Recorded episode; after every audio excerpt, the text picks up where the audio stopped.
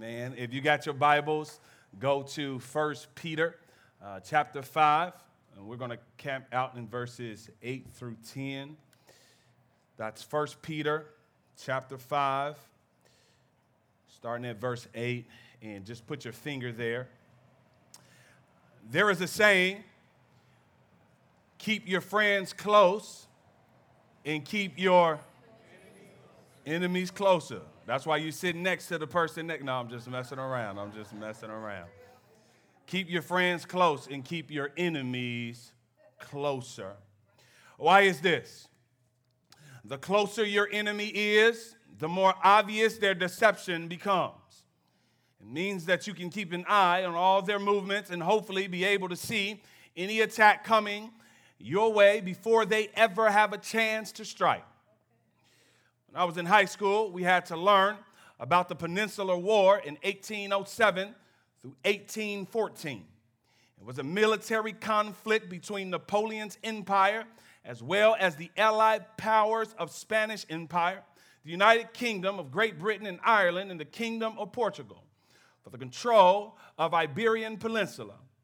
During this war, this little phrase became popular guerrilla warfare which was a military tactic including ambushes, sabotage, raids, petty warfare, hit and run tactics.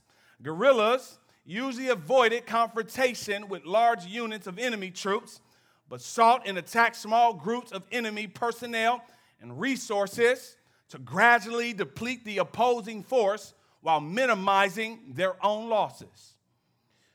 The last thing a guerrilla wanted was to be close to their enemies because their strength was to go unnoticed, to lurk in the shadows, to assure their enemy did not recognize them, that their enemies were ignorant of their strategies. In this way, they catch them off guard. If the enemy camps, well, they harass. If the enemy tires, they attack. If the enemy retreats, they pursue until they destroy their enemies. We too, friends, have an enemy that comes to steal, kill, and destroy. He wants to destroy us. There's no doubt about it. The Bible makes no bones about it. The church doesn't talk about this ancient foe much anymore.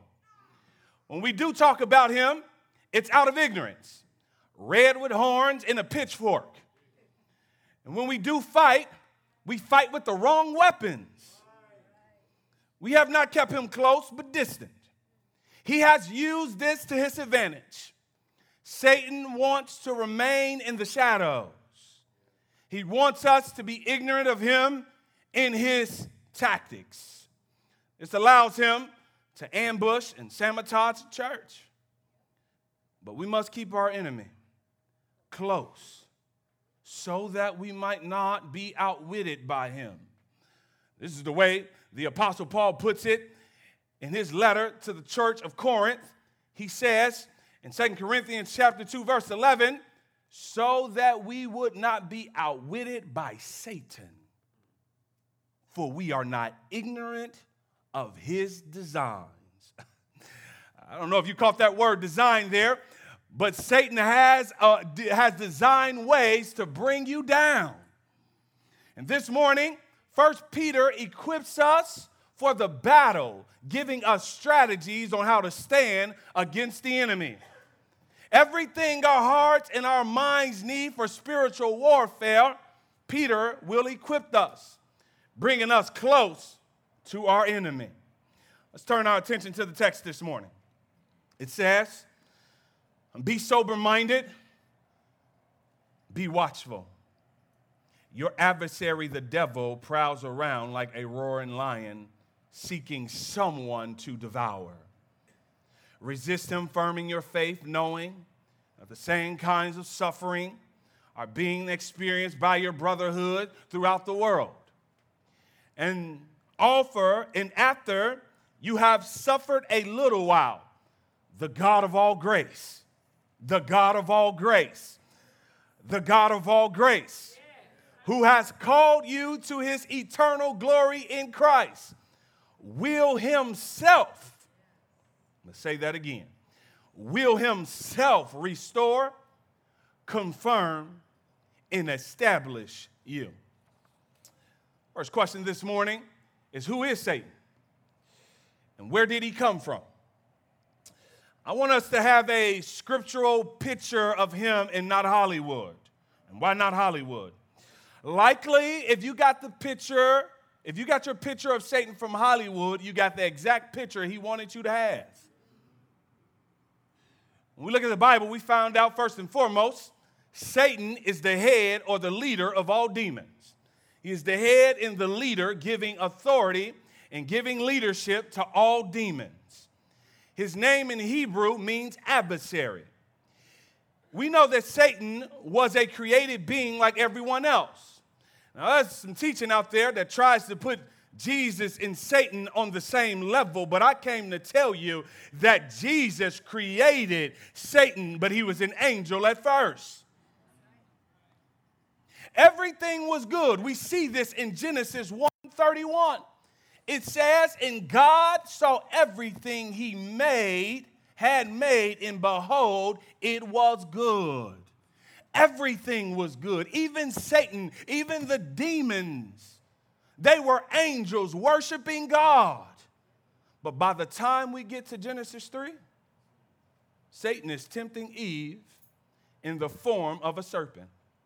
So somewhere between Genesis 131 in Genesis 3 1, there must have been a rebellion, an angelic rebellion in heaven, with many of the angels turning away, turning against God, and becoming evil. In fact, we find this in two places in the Bible. We see it in 2 Peter 2 4, where he says, For if God did not spare angels when they sinned, but cast them into hell and committed them to chains of gloomy darkness to be kept until the judgment. They may have rebelled, but God is still stronger than demons. And Jude 6 says, And the angels who did not stay with their own position of authority, but left their proper dwelling, he has kept in eternal chains under gloomy darkness until the judgment of the great day. Let me pause. The unseen world is real, church. It is real whether you see it or not. The Bible is clear that it is real. Now, most scholars believe in Isaiah, he speaks of Satan fall from heaven. This is what Isaiah says. Now, before, be, be, before I read that, let me uh, give some contextual understanding here. If you read Isaiah 14, what you're going to see is that Isaiah seems to start off writing about a human being, and then it seems as if he transitions into talking about angelic beings. Now, this is, this is not uncommon for Hebrew writing where they would go talking about humans and then start talking about angelic beings or the supernatural. And so you got to watch that when you're reading it. You may say, well, this doesn't seem like he's talking about Satan. But if you're familiar with Hebrew writing, you can see that this is not a far leap at all. So let's read it. How you are, how you are fallen from heaven O day star, son of David, son of Dawn, how you are cut down to the ground. You who laid the nations low, you said in your heart, I will ascend to heaven. Above the stars of God, I will set my throne on high. I will sit on the mount of assembly in the far reaches of the north. I will ascend above the heights of the clouds. I will make myself like the Most High. But you are brought down to Sheol, to the far reaches of the pit. All of this, church, to show you that Satan is real. He hates God. Satan hates God. He hates this church and he hates you. He does not like you at all. So you probably shouldn't be his buddy. He doesn't like you. I don't know about you, and people don't like me, I keep an eye on them, right? Some, sometimes they don't even know that I know that they don't like me. I just don't say anything. It's all good. You don't like me, I still like you. I don't like Satan, though. Satan has one thing in mind, and that is this Satan wants to destroy. It's the only thing he has in mind. It wants to destroy. Therefore, we must be prepared. We must prepare ourselves, church, for this spiritual warfare. We must prepare ourselves for spiritual battle. We must prepare our minds and our hearts for spiritual battle. But here's the question Pastor Dexter, how do I do that? How do I prepare myself for an enemy I can't see? You ever been swinging at something? You can't see him. How do I prepare myself for something I can't hit with my fist? Well, Peter says strategy number one be sober minded and be watchful. Be sober minded and be watchful. Peter urges us to be sober minded. Considering our opponent, the devil, he says, be sober minded. Now, what does this word sober really mean? Well, it means self control. It can be used with reference to intoxication, which is to be drunk. It is the opposite of what Peter wants us to be. That would be the literal use, self control. But here, I mean, the literal use would be a, a, reference to intoxication, but here he uses it metaphorically as it is used most often in the New Testament to refer to self control. It means to be in control of the issues of life. It means to have the priorities of life in the proper order and in the proper balance. It requires a disciplined mind a disciplined body that avoids the very intoxicating allurements of the world. It starts with a well disciplined life. That is absolutely essential if you're going to battle Satan. You must have self control. And what's one of the fruits of the Spirit? Self control. In 1 Thessalonians chapter 5 verse 6 this is what Paul says. Let us not sleep as others do, but let us be alert and sober, watchful and under control. In verse 8, he says, Since we are of the day, let us be sober. And again, Paul is calling us for the same attitude that Peter is calling for. That is an attitude of sober mindedness. This is the mind of the Spirit. To be sober minded is to have the mind of the Spirit, which means that we see clearly what the will of God is. We see clearly what our Lord desires of us. We make His will our pursuit. His will is what we desire, it is what we want, it is what we pursue. When we are sober minded, we are able to distinguish right from wrong, darkness from light. Now, in the natural, it may seem very easy to distinguish darkness from light. But in the spiritual, it is a little bit harder because of sin in our lives. But when we are sober minded, we make His will our pursuit. We are no longer walking as immature spiritual children drunk on the world drunk on the things of the world. When we were immature, we were like drunk people. You know how drunk, don't act like y'all don't know how drunk people are. You got that one drunk uncle that shows up at the party talking crazy, stumbling over stuff. When you're drunk, you, you, you, you, you, you can't have control over yourself. When you're drunk, you get into car accidents and you, and you kill innocent people. When you're drunk and you're driving, when you're drunk, you have no control. God has not called his children to be without self control. We are not called to act like the world. We are not called to think like the world. We are not called. We are not called. The Bible says that if we are friends with the world, we are enemies of God. We should not act like we cannot control ourselves. We are not drunk. When we are mature in Christ, it means we got our heads screwed on right. God things become our priorities. Like my own personal devotional time. When you understand who you're up against, devotional time doesn't become optional anymore.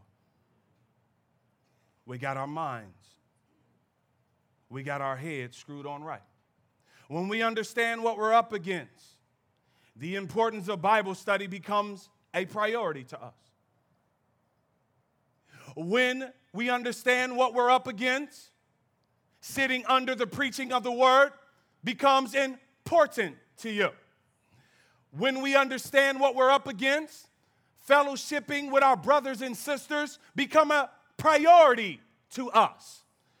When we are awakened, when we are when we understand the light of Christ, God's kingdom becomes a priority for us. When we are awake, church, loving people becomes a priority to us. When we are awakened, church, fighting your sin becomes a priority for you. When we are awakened, church, worshiping God becomes a priority to you. When we are awake, I'm trying to help you understand what it is to be woke this morning. When we are woke, we walk by the Spirit and not by the. When we are alive, we know who we are in Christ. We know where our identity lies. When we are awake, we know where our strength comes from. And all of this flows from where? The Holy Spirit that gives the believer a sober mind. Let's not make any bones about it. All of us were drunk at one point, and God had to get us sober. He gave us lots of water, lots of living water to get us sober, to wake us up. Now, some of you may not remember this, but it used to take a projector time to warm up before it could show a clear picture.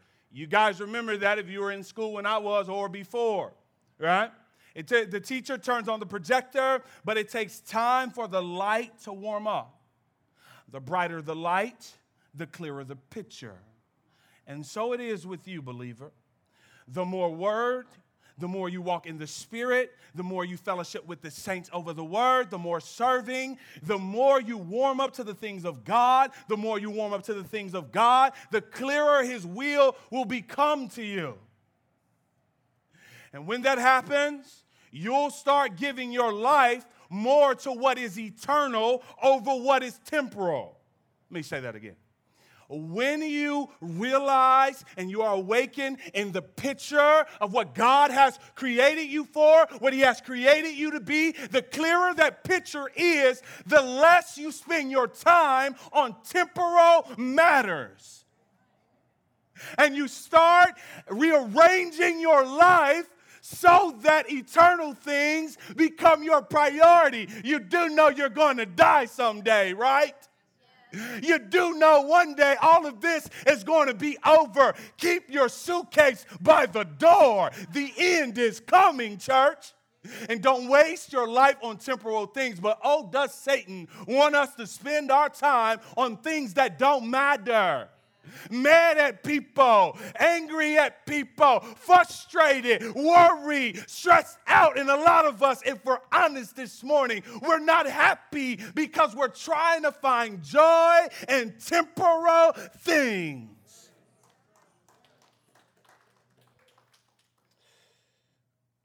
With this sober mind, you can be watchful. But what better person to remind us? Of the importance of being sober minded and watchful. Y'all remember our homeboy Peter, right? That's before he wrote the letter. He's a little bit more sanctified now. Holy Spirit didn't dealt with him a little bit. He ain't the same dude he used to be. He was still fresh on the block before God cleaned him up.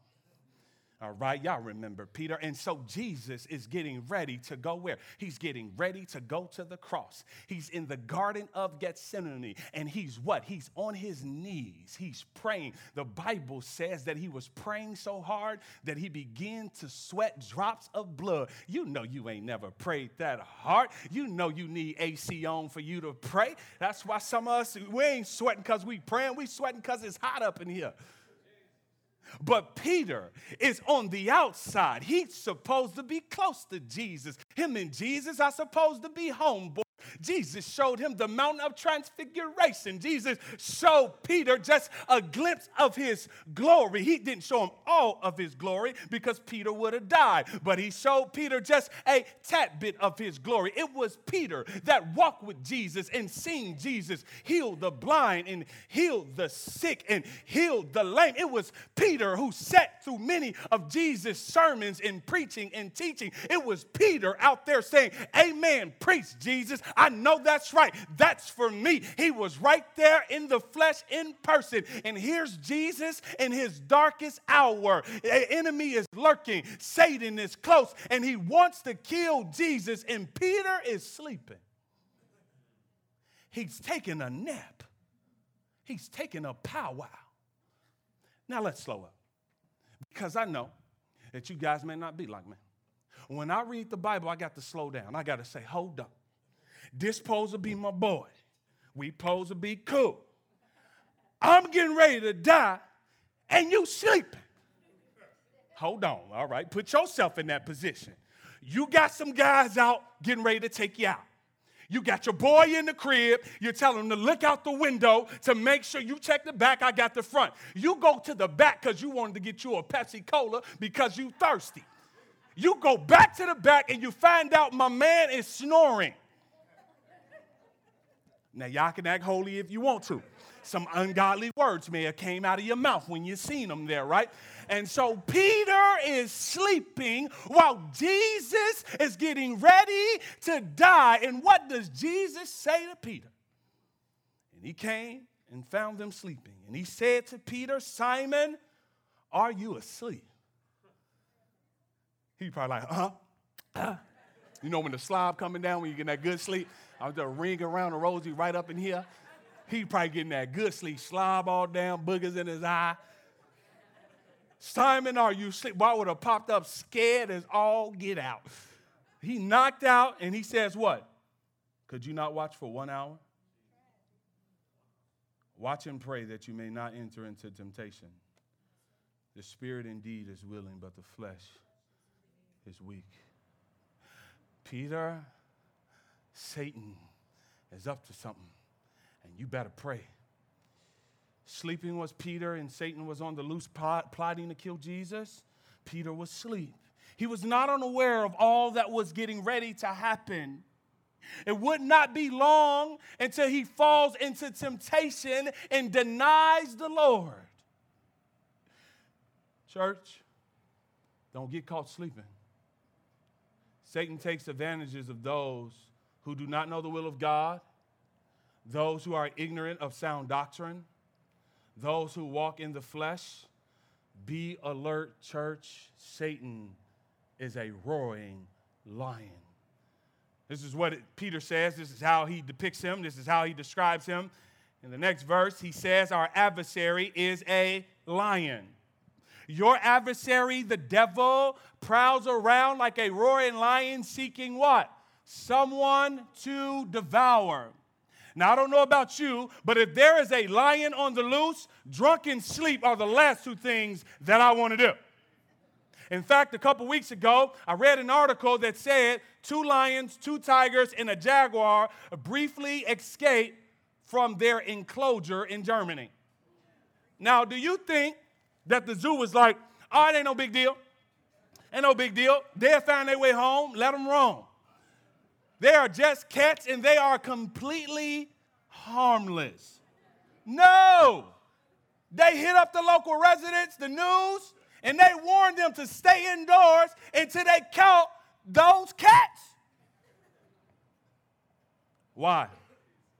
Because if you get caught slipping and a lion runs up on you, there is only two ways you're going to win that fight.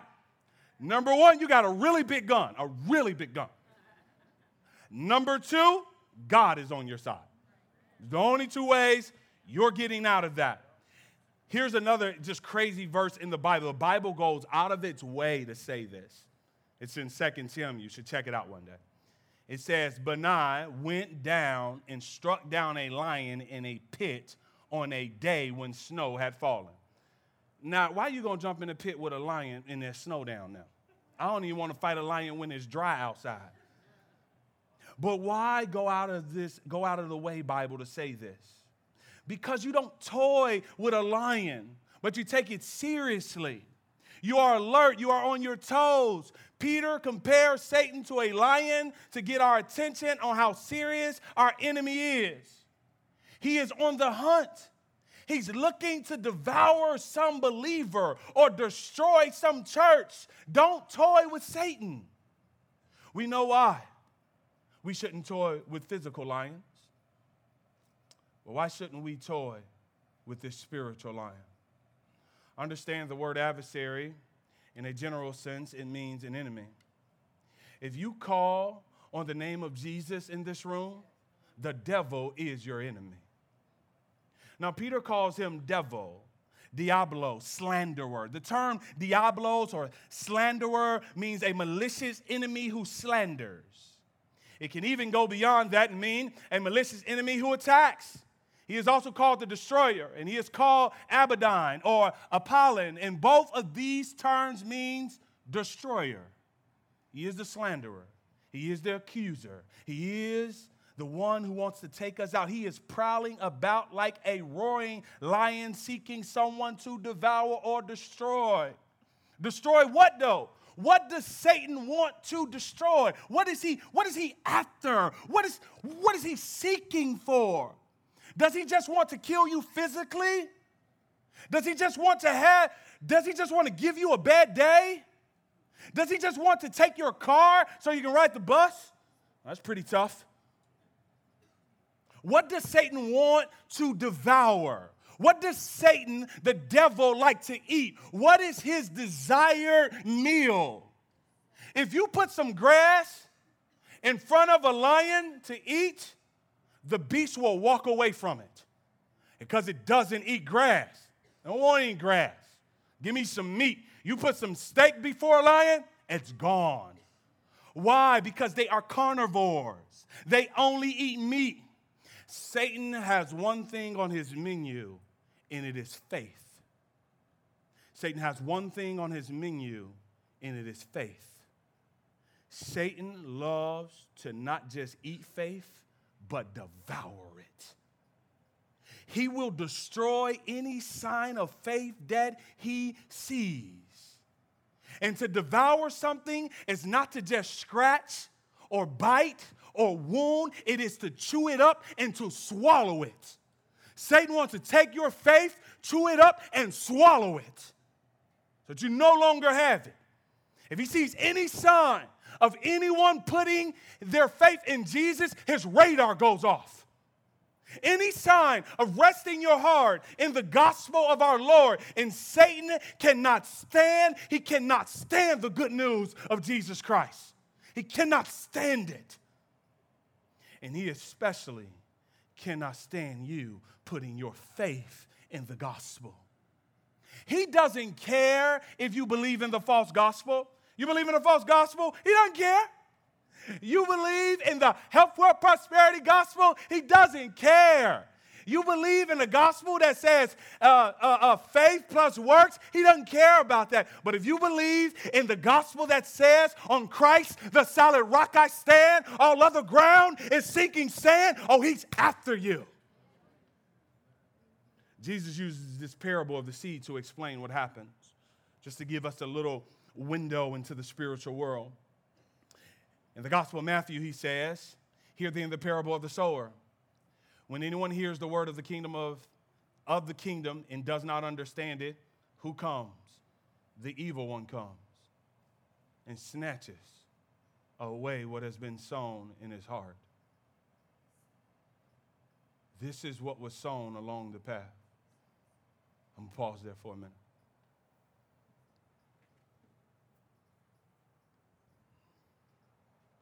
Satan does not want people to come to Christ. And many of you, even when you walk in this room and the problems and the situations that you have, it is a distraction to keep you from coming to the Lord Jesus Christ. And he says, when they don't understand the gospel, when they don't get it, he wants to make sure that seed has no time to grow. And so he's sending tribulations and he's sending problems for what? He wants that seed called the gospel out of their hearts.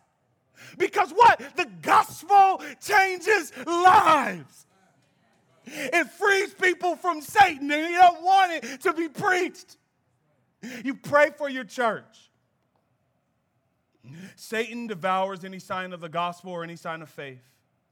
Now, a lion needs strong jaws and teeth to devour meat. Satan needs strong jaws and teeth to devour faith. What are his jaws and what are his teeth? What do he uses to destroy faith? I'll give you one. Satan uses suffering to devour faith. He uses suffering to devour faith. Do you remember Job? Satan comes into the presence of the Lord, and the Lord says to Satan, in verse 7 of chapter 1 in the book of Job, what does he say? From where have you come? Watch this. This is the clearest picture you're going to get of God interacting with Satan and what Satan is doing. Here's God in heaven. Satan comes, and God says, From where have you come? then Satan answers the Lord and says, What? From going to and fro on the earth and from walking up and down on it. What you doing, homeboy? What you walking back? If somebody's walking back and forth on my block, I'm peeking open the blinds and I'm trying to figure out what they're doing, right? And so, what's going on? What you up to? Why is he roaming around the earth and walking on it? Peter answers it. He's prowling about like a roaring lion, seeking whom he what? May devour. He is wandering through the earth looking for victims. It's a real spiritual warfare. Are you seeing this? Walking back and forth, looking to victims. Back to Job. And the Lord said to Job, Job 1 8, Have you considered my servant Job? Pause right there. I'm mad at God right there. I'm just mad. I'm telling a man of my bed. Why you gonna tell this man about me? Why you going? Why you gonna point me out? I ain't doing nothing. Get our homeboy over there. He ain't even worshiping you today. Get him. Right? So God draws attention to Job. And he says, Have you considered him? Do you want to try to chew him up? See if he'll go down. In essence, that's what God is saying. Do you want to try and devour Job? And then what happens? God says this that there is none like him on all of the earth, a blameless and upright man who, who fears God and turns away from evil. Let's pause for a second. Here's the reality God just said that, Paul, that, that Job is walking in righteousness. Job is doing the right thing. Job is following God. He's doing what God has called him to do. That's what the text says. This is what I want to point out to you. You can be going to church, paying your tithes, worshiping God, doing all of the right things, and God will still allow suffering to come in your life. So a lot of people say, I've been going to church, I've been doing this. What is going on? God will allow suffering to enter into your life even if you are following his ways. All right, let's keep going. And Satan says, watch this. Let me have better. You think Job is a bad boy? I'll show you how strong his faith is. So God says, What? All right, let's do this. And you know the story, right? No matter what happened in Job's life, Satan could not devour him. And Job said this Though he slay me, yet will I trust him. And Job said, The Lord gave, and the Lord has taken away.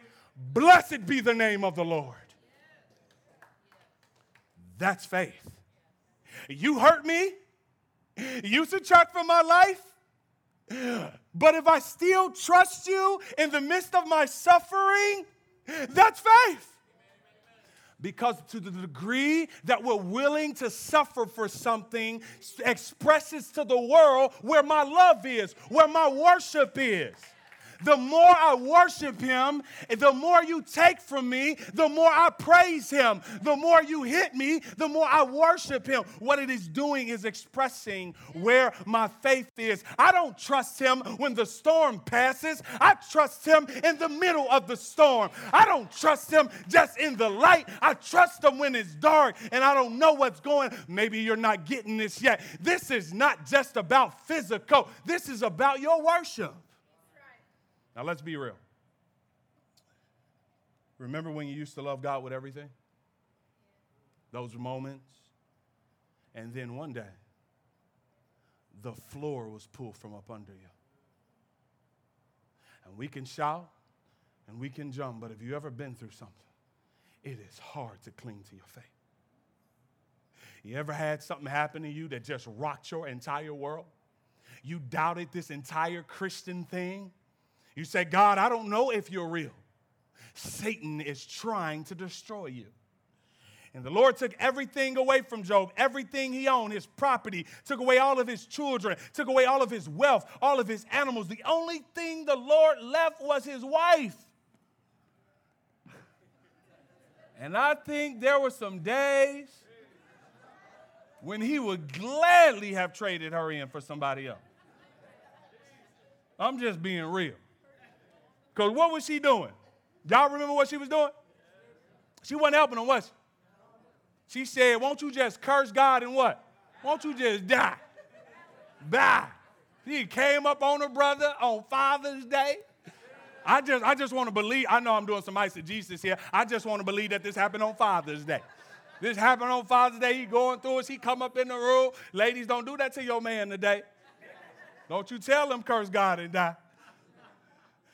Does Satan really care about you having a house? No. Does Satan want your money? No. Does Satan want your health? No. Does Satan want your church attendance? No. In fact, he will give you all that if it will destroy your faith. He wants your faith in God. He attacks those things because he thinks it will cause you to turn from God. Now, hold on. Because Christianity isn't just individualistic, Satan wants to destroy Job's support system as well. This is where he uses his guerrilla warfare. He likes to separate the sheep from the group. He aims to sow discord, to break fellowship, and to undermine confidence, to silence confession, to get us to stop serving God and each other. And I'm telling you this morning, the last thing Satan wants is you to become connected with the body of Christ. He will do everything to keep you from the body sleep, busyness, TV, whatever he has to do. He's always after us. He's after your worship in Christ. And second, the way that he tries to devour us is through systems. Now, he is not omnipresent. We need to understand that Satan is not everywhere. But in John's gospel, he calls him the prince of the world. He commands the human system. Satan has set traps all around us. You don't have to come in contact with him to be devoured. Remember, he has a whole team of demons he oversees and controls. He is also called the prince of the power of the air by Paul in Ephesians chapter 2. The power of the air means the supernatural demonic power that exists in the universe.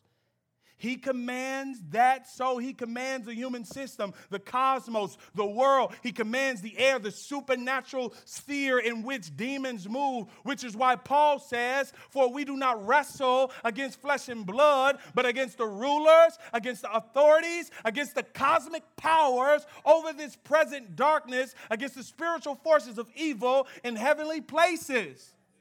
And that's not the Illuminati, if you're wondering. Cut it with the Illuminati stuff, all right?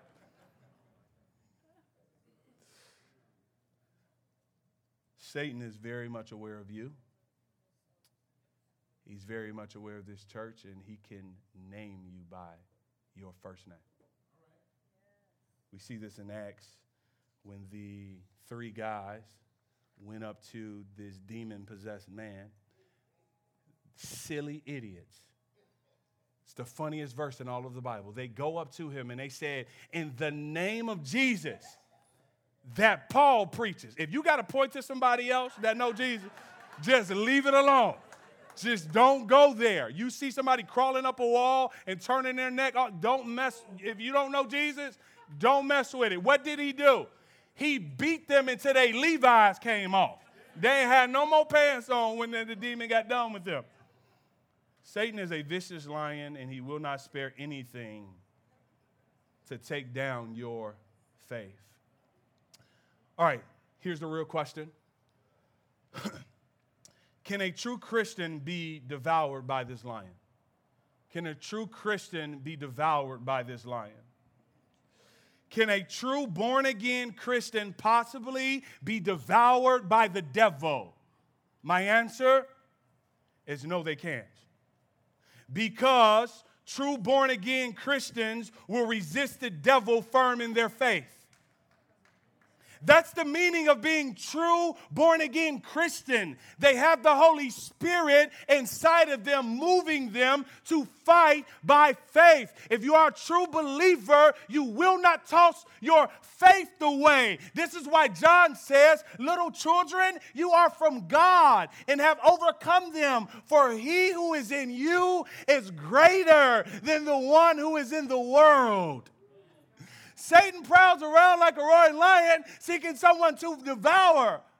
But Peter commands us to resist him.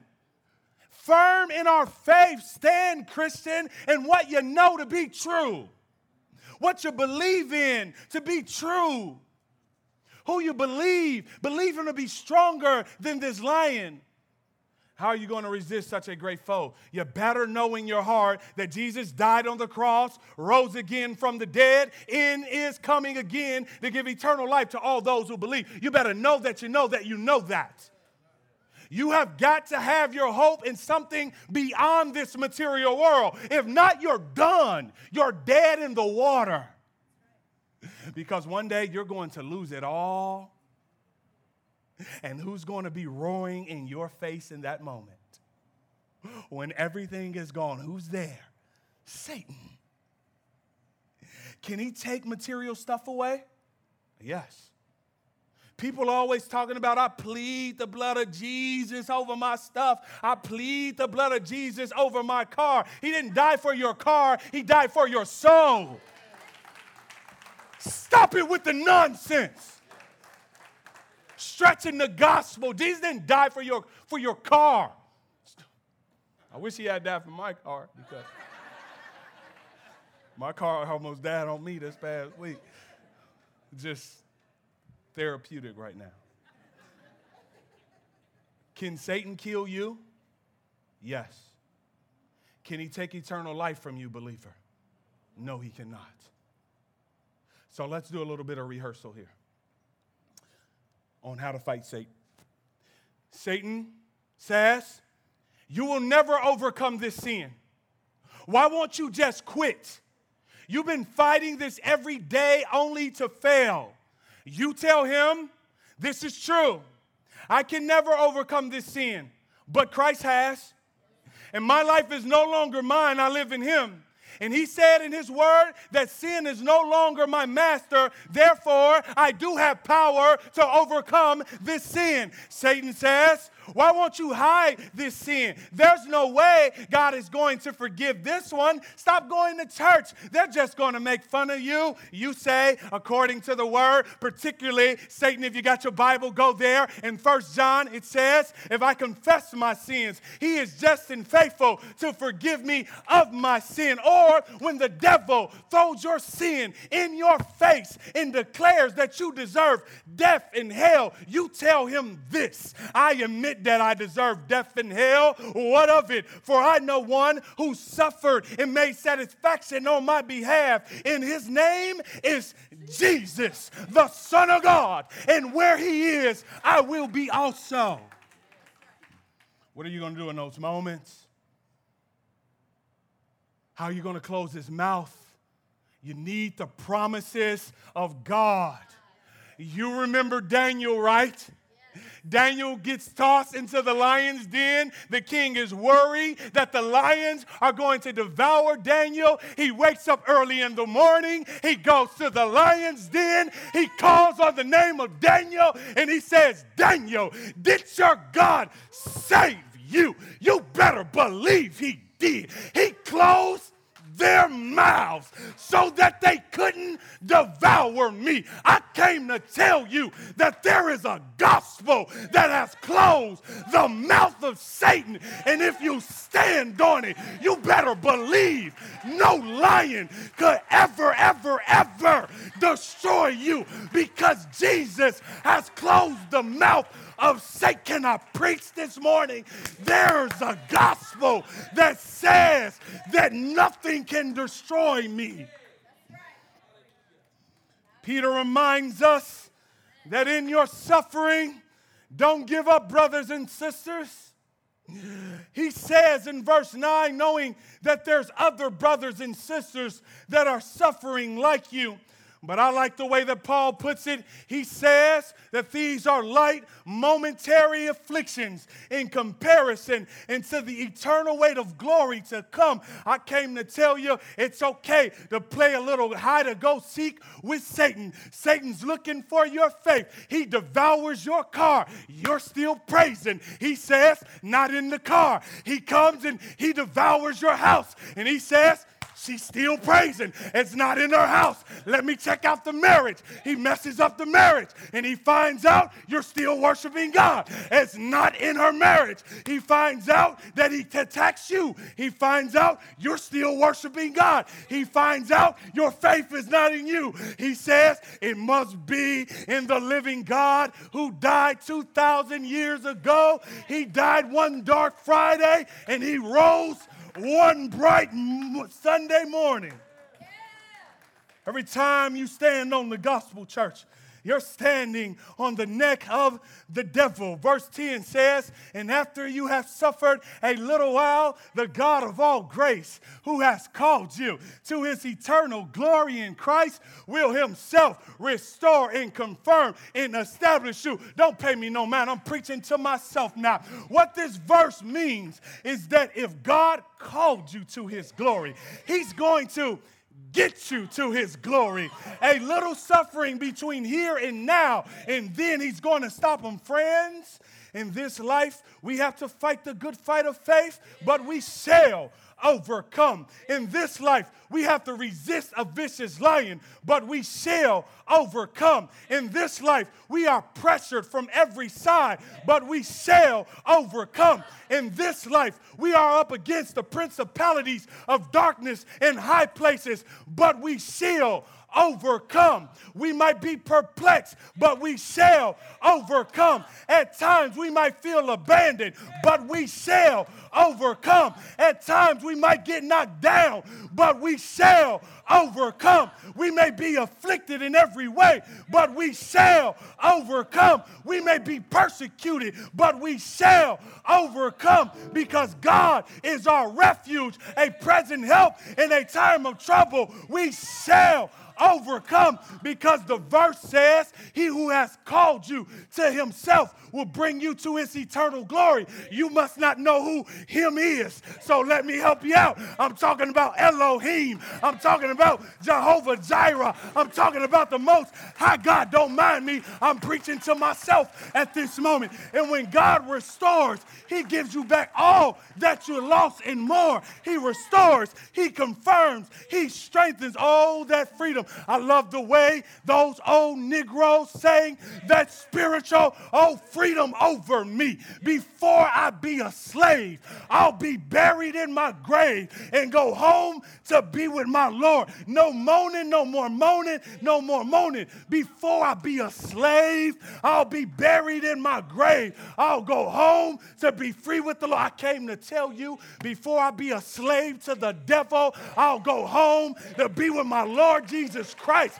I'm no longer under any chains. I'm no longer under the power of darkness. I'm no longer under chains anymore. God has set me free. Thank Him for His blood. Thank Him for His sacrifice. Thank Him for His prayers. Thank Him for His intercession.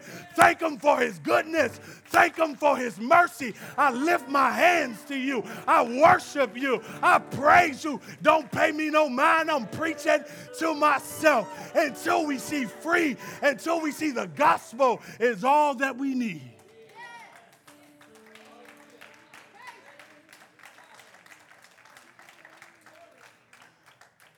Church, we shall overcome. Our God will bring us safely through the jungles of this world. No matter if you're battling cancer or depression or just struggling with a relationship, I want you to know that you're going to suffer a little bit in this life. But after that, it ain't nothing but glory. You shall overcome. So here's my encouragement to you. As you wait in this jungle, be sober minded, be watchful, pray at all times, meditate on the word, stay with the body, stand firm in your faith, and remember that God Himself will establish, confirm, and strengthen you, and the power of his glorious might